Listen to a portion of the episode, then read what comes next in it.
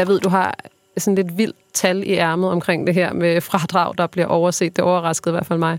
Ja, vi har fundet ud af, at det er cirka 11 milliarder kroner om året, som danskerne går glip af i skattefradrag. 11 milliarder? 11 altså, jeg synes, milliarder. det er så vildt. Ja. og det er, det er lidt over en million danskere, der går glip af de her penge, så der er altså potentielt øh, meget hent for, for mange af danskerne. Du lytter til Spar 10.000 på 10 uger. En original podcast fra podcastbyrået Her Her. Så er øh, vi bag mikrofonerne igen, Anders. Vi øh, yes. skal måske lige præsentere, hvem det er, der står her. Ja, du er Katrine, og hende, der interviewer alle eksperterne. Og du er Anders, som er... Crash blevet, Test Dummy, som, øh, som sammen med dig øh, skal teste eksperternes råd og se, hvor meget jeg kan spare i min lille private økonomi. Og du gør det samme. Og så har vi en lille konkurrence, som jeg er nummer to i indtil videre efter to uger. Ja, og faktisk kunne man, altså vi skal jo, det handler om at spare 10.000 på 10 uger, og vi er jo faktisk allerede rigtig, rigtig godt i gang, efter vi kun har været igennem to afsnit, ja. fordi øh, du har sparet 4.448 kroner på bare to afsnit. Ja. Hmm? Jeg er ganske tilfreds, men du har sparet lidt mere. Jeg har sparet lidt mere. Det er ikke kæmpe forskel. Jeg har sparet 4.929. Yes. Men, men jeg ligger først. Ja, det, tænker og det, det kan vi slå fast. Ja, ja, det må man sige. Men i den her konkurrence er der faktisk også nogle gange, godt at ligge nummer to, når det er mig, der gør det i hvert fald. Ja, okay. øhm, I dag skal vi snakke om skat. Øh, har du styr på, det må være sådan noget med fradrag? Og, øh... Ja, vi, skal, vi, vi zoomer ind på fradragene, fordi jeg prøver at, at, at dække skat i et afsnit. Øh, det kommer aldrig til at gå godt. Så, øh, så når jeg tænker fradrag, så tror jeg egentlig sådan tror jeg er meget godt med. Vi har dog haft lidt et andet fokus derhjemme det sidste stykke tid, så det kan godt være, at vi lige har misset noget, men jeg synes, vi plejer at være godt med. Og jeg vil også sige, at jeg er den type, der tror det godt, men så når jeg går ind og tjekker, så bliver jeg nogle gange positivt overrasket for det meste. Men det er jo godt, hvis det går den vej. Ja, ja, selvfølgelig, selvfølgelig. Så, hvad hedder det? Øhm, jeg tænker, at vi egentlig bare skal i gang med det interview med eksperten, ja. og så tester vi eksperternes råd, og så om en uge, så går vi i studiet igen, mm-hmm. og så siger vi, hvordan så det ud med vores økonomi, hvad, og det ligger, det, ja, hvis man har hørt spare 10.000 på 10 uger, så kender man lidt konceptet. Ikke? Præcis. Men så mødes vi, vi igen om en uge. Vi vender tilbage sidste i episoden, ja. a.k.a. det samme som om en uge. Præcis. Velkommen til Spar 10.000 kroner på 10 uger. En podcast udgivet i samarbejde med MyBanker. Over 10 uger lærer du både at spare penge og bliver klogere på din privatøkonomi, alt imens du er i glimrende selskab. Hver uge inviteres en ekspert i studiet, som guider dig til, hvordan du kan skrue hist og pist på din privatøkonomi. Hej Aske, velkommen til podcasten. Mange tak, fordi jeg må være her. Så der bliver lidt mere luft i budgettet. Og øh, jeg tænker, inden vi øh, hopper videre herfra, så øh, tager vi lige en hurtig øh, varedeklaration. Ja, øh, jeg hedder Aske og er medstifter og CEO af Taxhelper. Og i Taxhelper, der hjælper vi med at skabe øh, finansiel retfærdighed – Ja. Og det handler egentlig om at sikre, at folk får de penge, som de nu engang har ret til. Øhm, og det gør vi gennem vores øh, simple platform, hvor at man kan gå ind på vores hjemmeside, og så trille nogle nemme spørgsmål igennem. Mm. Bruge et kvarters tid på det. Og så skal vi se, om man potentielt har ret til at få nogle flere penge tilbage i skat. Den her episode står i fradragets tegn. Det skal nemlig handle om skat. Og inden du bliver helt fjern i blikket og zoner ud, så vil jeg skynde mig at sige, at du kommer til at forstå alt, hvad der bliver talt om i den her episode. Du får nemlig de tre vigtigste fradrag serveret og grundigt forklaret.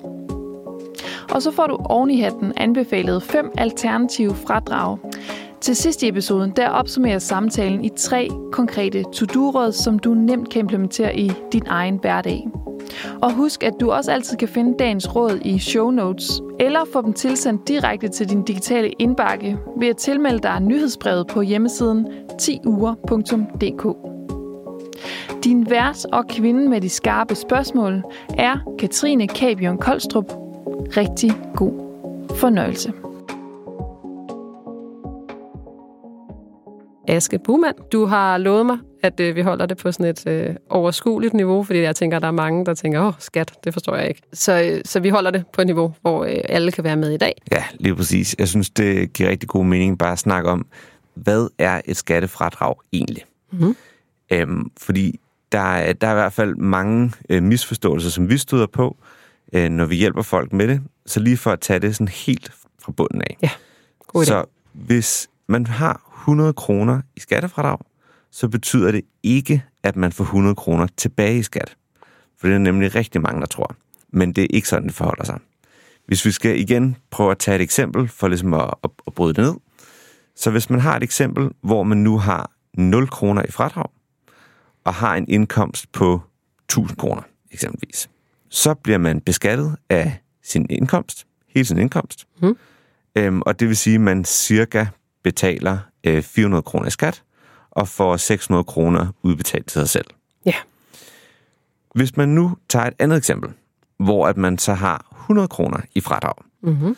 og alt andet er det samme, det vil sige, at man har 1000 kroner i løn stadig, så det, der sker, er, at i stedet for at blive beskattet af 1000 kroner, altså din løn, så bliver du nu beskattet af din løn minus dit fradrag. Mm-hmm. Det vil sige, det er et eksempel, 1000 kroner minus 100 kroner, det vil sige, at du bliver beskattet af 900 kroner i stedet for. Ja. Og dermed betaler du cirka, i det her eksempel, 370 kroner i skat, og får dermed 630 kroner udbetalt. Så det her fradrags eksempel, hvor man havde cirka 100 kroner i fradrag, det giver altså, at man får udbetalt omkring 30 kroner ekstra. Ja. Og det svinger lidt præcis, om det er 30 kroner eller 25, afhængig af nogle forskellige faktorer, men det er sådan det niveau, det ligger på. Så det er sådan en, en tredje fjerdedel, øh, man får ud af sit fradrag. Kan man sige det, hvis man har 100 kroner i fradrag, så, så kan man hente sin 25-30 kroner ud af det. Ja, så man får reelt tilbageført til sin bankkonto. Ja. Ja, lige præcis. Godt. Så er det på plads. Så det var lige the basics. Ja, så er Ja. det så langt. så er vi så langt. Godt. Så jeg tænker, vi skal jo dykke ned i de her fradrag. Det er det, vi øh, har planer om at gøre her i dag. Og dem er der rigtig mange af. Øhm, Det er der. og så heldigvis, øh, så bliver rigtig mange af dem jo også heldigvis indberettet automatisk. Og det er jo rart, fordi så er der trods alt styr på den del. Men der er også øh, de her fradrag, som vi overser. Lige præcis. Ja. Og jeg har også taget, taget nogle af de fradrag med, som vi oplever, at flest personer går glip af. Der er, er særligt tre fradrag, som jeg helt klart vil, vil anbefale folk at, øh, at kigge ind i. Ja, men lad os starte med de tre. Skal vi tage øh, den med, med bilen først, skulle jeg til at sige. Det behøver jo ikke være en bil, for det første, men kørselsfradraget. Lige præcis. Det behøver nemlig ikke at være en bil. Men øhm, hvis vi starter med kørselsfradraget, så helt grundlæggende, fradraget handler om, at hvis man har mere end 12 km til arbejde, så øh, koster det selvfølgelig noget mere at komme på arbejde, og det vil staten gerne kompensere for. Mm. Og det er jo vigtigt at, at nævne her, at øh, det ikke kun er bil, øhm, netop at det også kan være, hvis man cykler mere end 12 km hver vej, eller hvis man tager det offentlige, øh, så tæller det også med som fradrag. Ja, og hvis man skulle være så frisk, at man gik, så ville det faktisk også til. Ja, eller hvis man løb. det- Ja. Det sker nok for de færreste. Men ja. Ja. man transporterer sig selv på en eller anden måde. Der burde næsten være en ekstra præmie der. Ja, det er det Det er rigtigt. der desværre ikke. øhm, og det en af de andre ting, der er værd at nævne, det er, når man så skal kigge på den afstand, man faktisk har, har bevæget sig. Så hvis man ikke har taget bil, øhm, så skal man stadigvæk måle det som bilruten. Det vil sige med offentlig transport, der kan busser og tog jo køre alle mulige veje. Mm. Men når man så skal måle, hvor, hvor mange kilometer man har til arbejde, skal man altså tage bilruten. Ja. Men her er det værd at bemærke, at man ikke behøver at tage den korteste rute. For eksempel rundt omkring byerne, så vil der jo typisk være den korteste rute er at køre igennem byen, Mm. men ofte er den hurtigste rute, så det vil sige, den folk jo typisk kører, øh, for hvorfor skulle man ikke vælge den hurtigste rute, den vil jo typisk være rundt om byen, for eksempel på en øh, omfartsvej eller en motorvej. Ja. Og øh, det er den, man altså kan vælge. Og der er rigtig mange, som bare har taget den rute, som skat foreslår. Mm. Og det kan jeg godt forstå, fordi det er den, der står der, og så tror man måske, det er den, man skal vælge. Men man må faktisk godt ændre det til den, man reelt kører, som typisk øh, kunne være længere især om byerne. Og også, fordi jeg, den, den situation har jeg nemlig stået i. Jeg arbejdede, jeg bor i Birkerød, jeg arbejdede ude på, øh, på Amager, øh, og tog faktisk toget.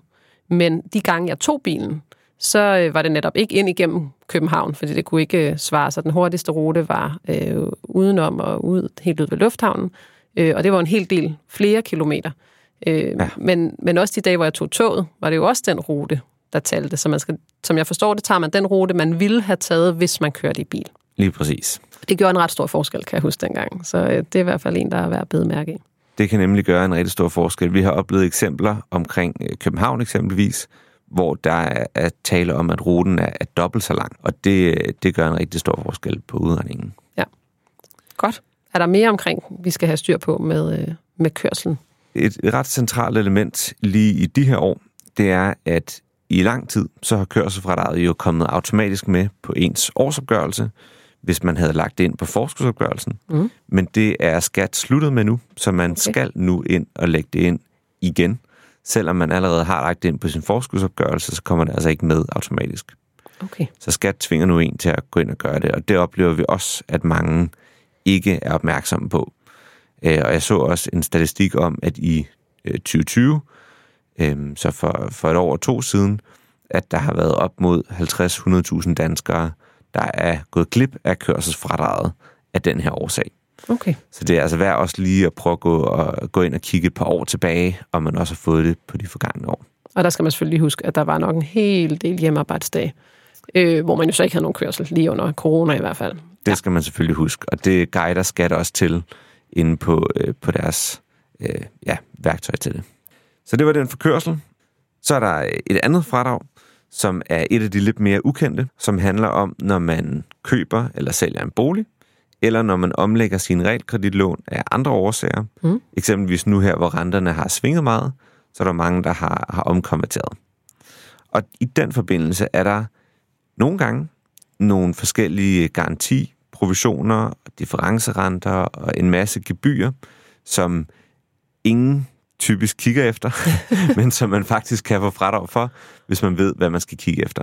Okay, det har jeg aldrig hørt om før. Det, der tænker jeg, der, ja. vi har da omlagt lån. Der kunne der, jeg sidder straks og tænker, der er noget at hente her. Jeg battler jo med Anders jo i den her podcast om, hvem der først kommer til de her 10.000. Ja. Så jeg tænker, at øh, der skal jeg lige ind og kigge der. Ja. Det er værd at gøre, og det er også igen værd at gå tilbage i tid lige at kigge det igennem. Ja. Og øh, måden, man kan gøre det på, det er, at når man har omlagt sin lån, eller solgt og købt hus, eller lejlighed, så får man jo en opgørelse fra Realkreditinstituttet, hvor der står et sted i den opgørelse, sådan en lille gebyroversigt. Ja. De kan nogle gange være lidt svære at finde, og man skal nogle gange grave lidt, øh, men der kan altså, det kan være tiden værd. I den, der kan stå nogle forskellige typer gebyrer. Dem vi oftest oplever er garantiprovision, Ja. og det kan også nogle gange hedde garanti for sag, så man skal lige være opmærksom. Ja. Så kan det være differencerenter og øh, indfrielsesrenter, som er, er ekstra renter, man betaler, når man, øh, når man opsiger sit lån eller omlægger til et andet lån. Og der er altså ikke noget af det her, der kommer med automatisk, Okay, så der skal man selv ind og, og smide det på øh, sin årsopgørelse. godt. Og selvom man ikke øh, forstår, for det, jeg tænker, jeg vide, hvad garantiprovision er, det er sådan set helt ligegyldigt i den her sammenhæng. Hvis du kan gå ind og finde tallet, så kan man øh, gå ind og knaste det ind bagefter. Ja, det er det jo sådan set. Altså, man kan bare lige for at runde, hvad det betyder, så er det, så er det øhm, når der er en forskel på, øhm, når du optager lånet, eller kan man sige, laver omlægningen, og hen til der, hvor du faktisk får lånet udbetalt. Ja. Så betaler du et lille gebyr for, at banken sikrer dig, at det er den kurs, I har aftalt i dag, som du også får om en måned eller to, mm. når du reelt får lånet. Okay. Så det bliver meget hurtigt teknisk, når man begynder at forklare, hvad det er. så måske det er bedst bare at kigge efter de her ord. Så vi kigger efter garantiprovision eller garanti for sag. Var det det, du sagde det andet ord? Det er, de, det er dem, vi oftest øh, oplever, den øh, formulering, der kan være. Ja. Men altså, man er også altid velkommen til at øh, skrive til os i TaxHelper og bare prøve at sende de dokumenter, man har, og så hjælper vi meget gerne med at se, om, øh, om der er noget af det. Ja, så Man kan I lave detektiv, det, detektivarbejdet. Lige præcis. Vi Ja. ja. ved, hvad vi skal kigge efter. Ja, godt. Super. Og det er altid dejligt at vide, at, øh, at man er i gode hænder hos nogen, der ved, hvad de laver. Ja. Cool. Øhm, så det var omkring omlægning af lån, at der øh, skal man være ops, fordi der kan være noget, der er øh, nogle gebyrer og sådan, der kan være træk fra der. Ja, mm. og særligt nu her, hvor der er så mange, der omlægger, når renterne er høje. Godt, så det var kørselsfradrag, og så var det omkring øh, låneomlægning eller optagelse af lån, og så var der en tredje, vi også skulle igennem. Lige præcis. Og det tredje, det er håndværks- og servicefradrag. Mm. Og det har øh, to elementer i sig. Der er håndværksdelen og servicedelen. Ja. Og hvis vi starter med håndværksdelen, så dækker det jo øh, en masse forskellige slags ydelser, man kan få lavet i sit hjem. Det kan være øh, udskiftning af, af vinduer eller kloak, øh, udvendig maling, isolering, øh, grundlæggende grønne og klimavenlige tiltag. Mm. Og så er der et par enkelte andre, såsom øh, tilslutning af bredbånd og installation af tyverialarm. Øh, og spørg mig ikke, hvorfor de også ligger som Super af grønne tiltag. Øh, men, øh, men de ligger der i hvert fald også. Ja. Øhm, og der inde på Skat findes der også en, en lang liste af forskellige eksempler, hvor man også kan se præcis, hvad det er for nogle typer af grønne tiltag, der er dækket, og hvad der ikke er dækket. Ja. Så det, det er ligesom, hvad håndværksdelen betyder. Ja. Så er der servicedelen. Det er sådan noget som øh, rengøring, havearbejde, børnepasning, som man kan få fradrag for der. Og, og lige netop det her fradrag er øh, rigtig relevant i år. Nu sidder vi jo i 2023 og optager, øhm, fordi der skete den store ændring i 2022, at håndværksdelen af fradraget blev lukket.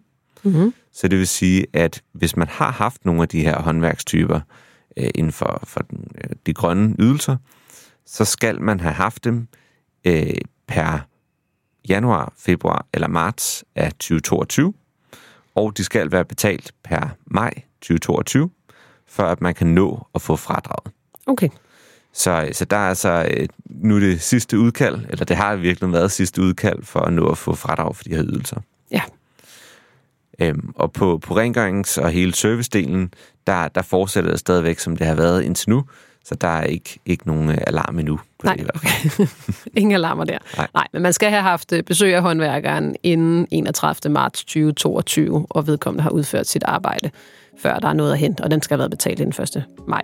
En øh, udgang af maj. En udgang af maj. Okay, ja. jamen, så er det lidt mere at løbe på.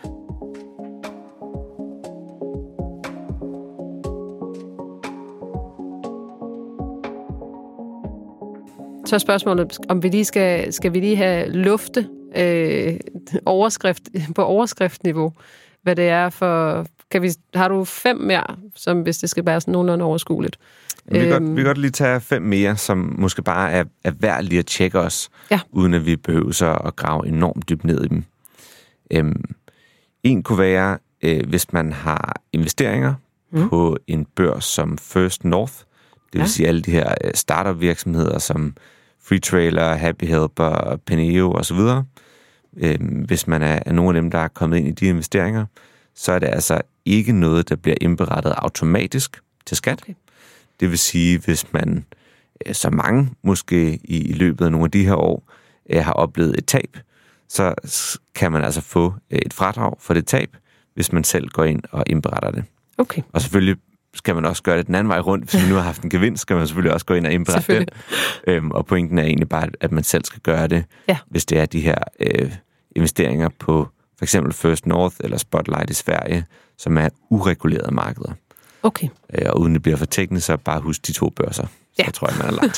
så, så går vi ikke øh, længere ind i øh, investering. Det kan være, at vi laver en investeringspodcast på et tidspunkt, så tager vi den der. Ja. Godt, men ellers alle andre investeringer går ind øh, mere øh, automatiseret.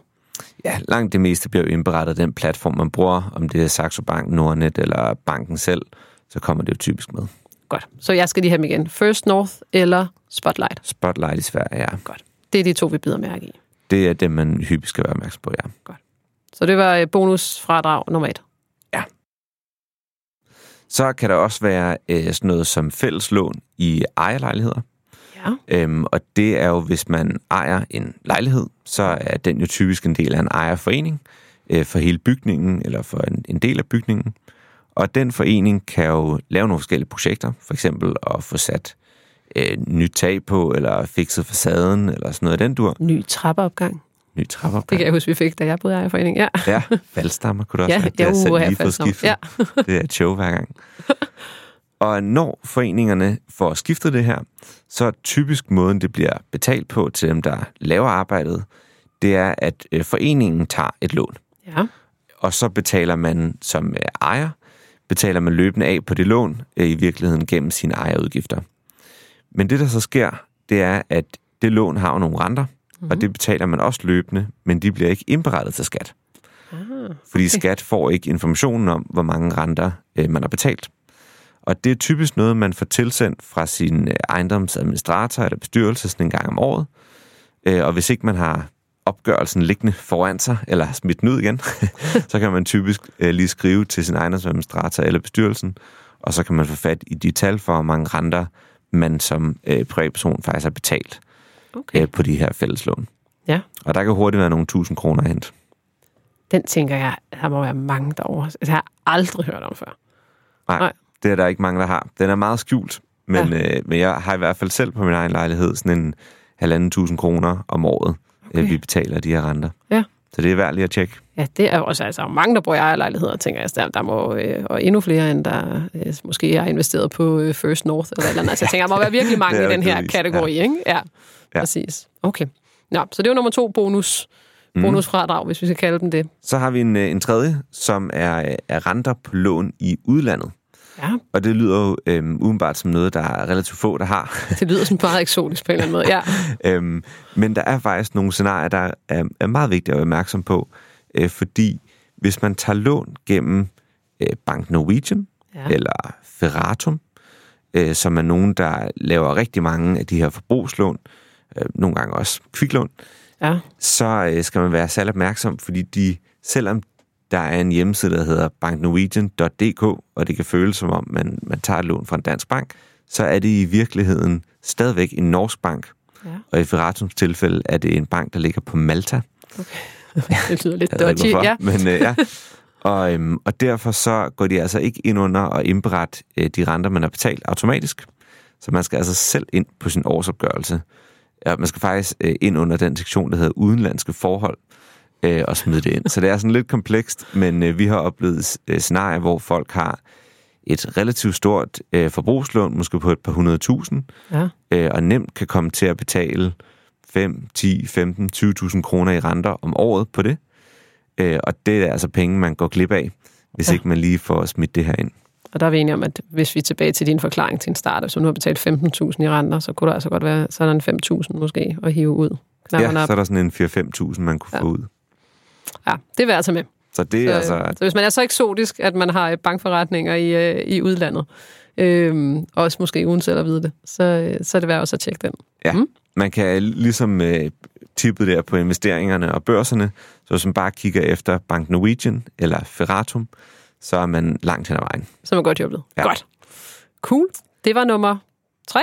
Det var nummer tre ud af de fem ekstra. Yes. Så kan vi lige køre øh, nummer 4 ind med det samme.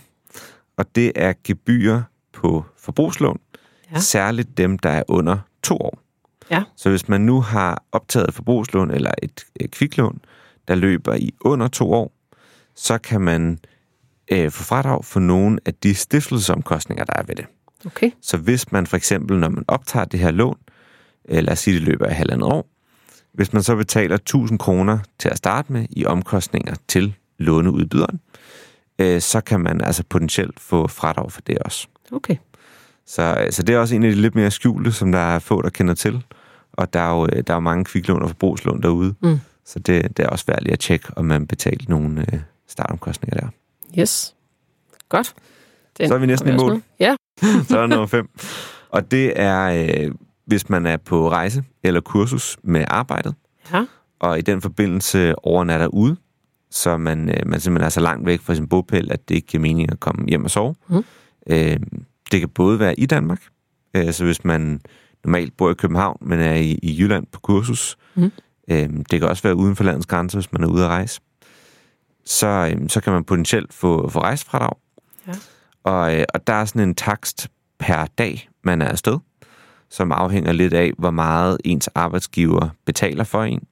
Hvis de betaler overnatning og al ens mad, så er der faktisk potentielt stadigvæk et fradrag at hente. Okay. Og det er der rigtig mange, der ikke er opmærksom på, som bare tænker, jamen hvis mad og overnatning er betalt, så har jeg vel fået det hele.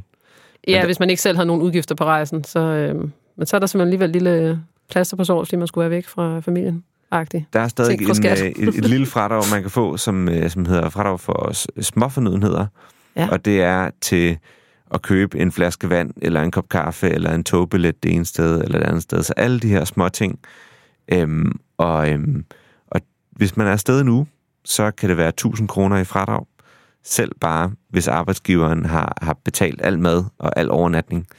Så det er altså også øh, virkelig værd at tjekke, om, øh, om man har ret til det. Okay, og skal man så have, altså skal man lægge inde med alle de her kvitteringer for den her flaske vand og togbilletten, eller er det sådan et dagsbeløb, øh, eller hvordan fungerer det? Det er simpelthen bare en, øh, en rate per dag. Okay, Så perfekt. man behøver ikke nogen øh, kvitteringer. Nej. Øh, man skal potentielt, hvis skat spørger, kunne bevise, at man har været afsted med arbejdet. Øh, man, man behøver sikkert gemme kvitteringerne. Nej, okay. Så det er, jo, det er jo rimelig nemt, tænker jeg. Så skal man bare tilbage i kalenderen og kigge, hvornår man var ude at rejse med arbejdet. Ja, og man kan sige, at de krav, der er, det er, at, øhm, at man, det skal have været nødvendigt at overnatte ude. Øhm, så det vil sige, at hvis man nu bor i, i København og har været på kursus et andet sted i København, så er det ikke langt nok Nej. Væk til, at skat vurderer, at det var nødvendigt.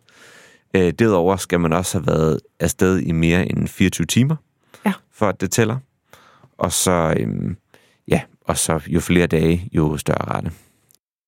Godt. Så nu har vi taget de øh, tre, som var i særlig fokus, så det er dem, hvor man sådan allermest besøger, men så var der lige lidt øh, bonus her til sidst. Så øh, det lyder som om, jeg synes, vi spænder sådan ret bredt, så næsten sådan, altså uafhængig af, øh, hvem man er, hvilket liv man lever, har man børn, har man hus, øh, er man øh, single i en lejlighed, eller altså der, vi kommer ret bredt omkring, så det umiddelbart tænker jeg, at det er relevant for de allerfleste øh, at prøve lige at, at finde ud af, om der kunne være noget hente her. Ja, jeg, jeg synes, det er helt klart at være at tjekke. Øhm, og man kan sige, hvis man, hvis man tjekker og prøver at kigge de her ting igennem, så øhm, det, det meste, man kan miste, det er jo bare lidt af sin tid. Ja. Øhm, men, øh, men man kan altså potentielt vinde øh, flere tusind kroner. Det er jo det, vi oplever i taxadber. Ja. Så, øh, så jeg synes i hvert fald, at man bør gøre sig selv tjenesten lige at, at tjekke det. Så nu tænker vi ved at være ved vejs ende, men, og vi skal have vores øh, to-dos, men det er noget med, at man, det er jo ikke bare sidste år, man kan kigge på. Man kan faktisk få lov at gå nogle år tilbage. Hvis man, så man skal ikke sidde og ærge sig, hvis man tænker, ej, det var forrige år, den har jeg misset. Hvor Ja. langt, det er noget med, hvor langt kan man gå tilbage i tid? Man kan som hovedregel gå øh, tre år tilbage i tid. Ja. Så det vil jeg helt klart anbefale også lige at kigge øh, de sidste tre år igennem. Godt. Fedt. Jamen, det er meget godt at vide. Så, øh, så skal man ikke øh, sidde og ærge sig alt for meget over Ja. øh, alt for mange år, hvor man har, ikke har fået det gjort.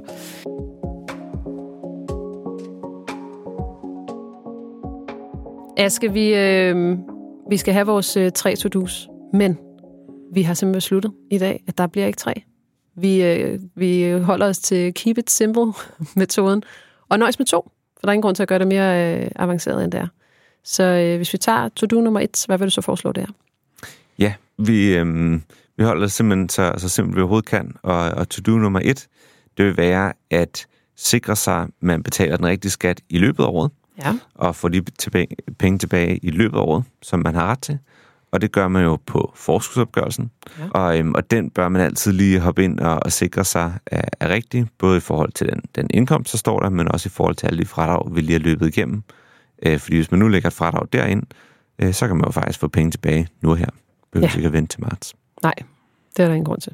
Så det er, øh, hvis vi skal være helt konkrete, det er ind på skat.dk, øh, log ind med sit NemID, nej, log ind med sit MitID, der var lige øh, so last year, øh, og så øh, få rettet de tal til på øh, forskudsopgørelsen, så det ser rigtigt ud for det år, man er i.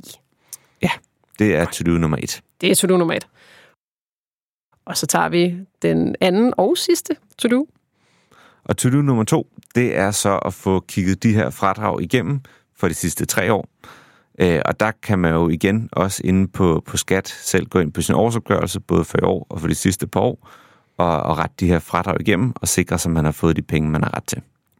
Og hvis man så er lige så doven øh, som jeg, eller bare tænker, åh, skats hjemmeside, det, øh, den er ikke så tiltalende, så kunne man jo passende bruge øh, TaxHelper, øh, og bruge jeres værktøj, og, og øh, sidde og, tror du kaldte det, at trille nogle tal ind, øh, og, øh, og så spytter I simpelthen et resultat ud i den anden ende, øh, i forhold til, hvor mange øh, penge, det betaler man så en lille smule for, ud af, af hvad, man, øh, hvad der potentielt er at spare, men det er, det er gratis at tjekke, om der er noget, så vidt jeg har forstået.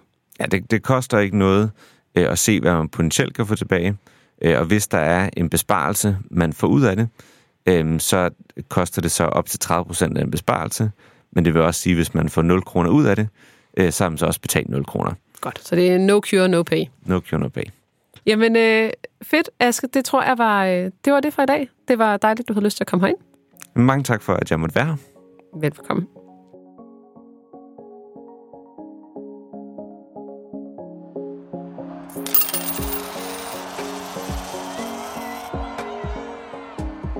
Katrine, det var din øh, samtale med Aske fra Tax Helper. Det var det. Og siden du har lavet den her, og har vi jo lyttet og gået hjem til os, vores respektive hjem, og testet, om nogle af hans råd virkede. Ja, det er jo en uge siden. Og det gjorde de. Mm. Nå, Jeg ja. troede ikke, øh, jeg troede, jeg havde styr på min fradrag, men af en eller anden grund havde jeg ikke mit kørselsfradrag med ind Mhm. over. Og de gav jo en chat penge. Så trykker jeg mig videre, så fordi jeg virksomhed, så var der en, øh, et fradrag på noget øh, forsikring til ansatte, Ja. øh, som heller ikke var med. Og så trykker jeg videre, og så står der på skærmen med flotte grønne bogstaver Uh, på grønt skat tag selv 3.980 kroner. Ching ching. Lige, ned, lige ind på kontoen. Det var helt fantastisk. Så Ja. Jeg er optimistisk, og det er også derfor, jeg sendte en besked til dig i går og skrev, prøv lige at tjekke her. The winner takes it all. Jeg er sikker på, at jeg fører. Men Og så skrev jeg, bare vent til vi står i studiet i morgen. Ja, Anders, jeg, I'm sorry, men jeg er rigtig glad for, jeg synes, det er øh, skide godt gået. Det Ja. ja. er jo, øh, vi er jo langt over de der 1000, vi skal spare i snit per afsnit, ikke? Ja. kan man sige. Så det er jo øh, skide godt. Øhm, men øh, jeg har jo været, jamen jeg er jo gået så meget, jeg er jo en meget struktureret type, så jeg er jo gået sådan øh, lidt øh, slavisk. må jeg lige sige, hvis du er meget struktureret, Ja, så havde du styr på det Ah, okay. hele, og så ville der ikke være noget at spare. Er vi enige om det? Bare lige sådan for at punktere... bare lige for at bashe lidt, ja. når jeg nu øh, har vundet mest. Jeg er enig, det er, jeg ville jo ikke have vundet, hvis jeg havde haft styr på det. Mhm. Lad os Okay. høre. Lad os Okay, høre. okay. Det var lige en... Øh, Godt, så fik vi lige note, ja. øh, taget, øh, lige øh, hivet mig lidt ja. ned. Men jeg, jeg, jeg hiver den lige så stille op igen, fordi jeg startede med, øh, det første jeg snakkede med Aske om, var jo ens forskudsopgørelse. Øhm, så den fik jeg jo faktisk lige styr på ved samme lejlighed, og det er jo ikke nogen penge, jeg får i hånden her, øh, hvad kan man sige, noget jeg sådan sparer som sådan, men, men jeg har fået rettet noget med indtægt og kørselsfradrag, så, øh, så der er ligesom et månedligt fradrag på 500 kroner, som jeg øh, har, har fået ind nu, så det er nogle penge, jeg får i hånden her nu, som ikke ligger og lummer hos skat. Øh, så det føltes rigtig rart, ligesom at, at føle, at jeg havde styr på det. Men så kommer vi jo til det der med, øh, om der står et rødt eller et grønt beløb, og der står også grønt hos mig. ja, fordi du skrev jo... Ja, jeg Jeg jo, at det er præcis. Øhm, og jeg havde simpelthen øh, jeg glemt at indberette øh, håndværker og servicefradrag for sidste år, og det gav et plus på 4.732 kroner. Så er det nu, vi går over og leger byggepodcast her, fordi hvad får man... Det var noget, man kunne i 22, Ja. og som man ikke kan nu. Ja, så det har man også snakket om. Ja, Men, øh, men hvad har du forladet derhjemme, Katrine? jeg har fået øh, malet Ja, huset. Ja. Og malerarbejde, det er noget af det der, der skæber rigtig godt i den kasse, som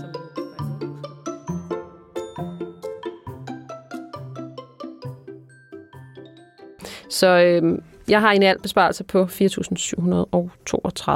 kroner. Vi skal jo faktisk lige have en status, tænker ja. jeg. Vi skal jo have lagt nogle beløb sammen. ja.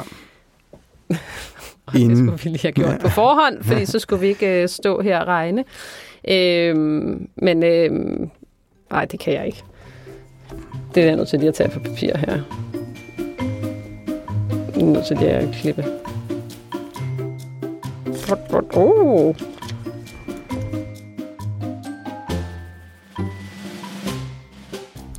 Ja. Jeg er, Anders Guldberg er på 8.426 kroner sparet efter tre uger.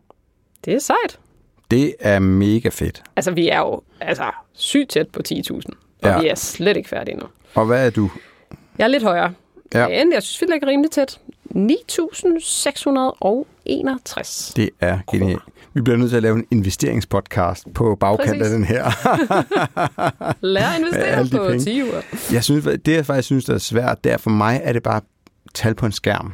Mm. Altså, jeg føler ikke, jeg står med det i hånden, men det skal jeg sådan, måske lige vinde mig lidt til. Ja, de det- kommer jo rent faktisk. Øh, måske er de der allerede på din bankkonto. Det kan sagtens være. Ja. Jeg tror heller, jeg må til at op, opgradere, op, opgradere den store tv-pakke igen. ja! Næste episode skal handle om øh, energi Ja, og øh, strøm og sådan noget halløj. Og Præcis. øh, det er sådan meget jordnært. Det er jo ting, man vasker og sådan noget, tænker jeg. ja. Ja. vasker og vasker sig selv. Og... Ja. Ja. Og hvem er det, du har i studiet der? Der har jeg Mathilde Grøn Bjørnebo fra Energistyrelsen, og hun ved alt, der er at vide om at spare på energien. Altså, Mm. hun er øh, the go-to person The der. Queen of Energy. Præcis. Genialt. Så, øh, og der er faktisk også rigtig mange penge at hente, og måske også nogle steder, hvor man ikke lige havde regnet med. Så Ja. øh, Stay tuned. Vi vender tilbage næste uge. Mm. Tak for at lytte med derude. Hej hej. Du har lyttet til Spar 10.000 på 10 uger. En original podcast produceret af podcastbyrået Here Here og sponsoreret af og udgivet i samarbejde med MyBanker. Husk, at du kan finde nyttige links og alle dagens to-dos i show notes, eller du kan få dem tilsendt direkte i din indbakke ved at tilmelde dig nyhedsbrevet på hjemmesiden 10uger.dk. Og det er altså 10 skrevet med tal. Til retlæggelse, manus og redaktionelt arbejde, det er Katrine Kabjørn Koldstrup og Anders Guldberg. Hvert interviewer var Katrine Kabjørn Koldstrup. Kasper Møller stod for klip, mix og podcastens originale temamusik. Voiceover, det er Annette Lilleøre. Hvis du kunne lide det, du har hørt, så del gerne podcasten med en ven, der måske også godt kunne trænge til lidt mere luft i budgettet. Tak fordi du lyttede med.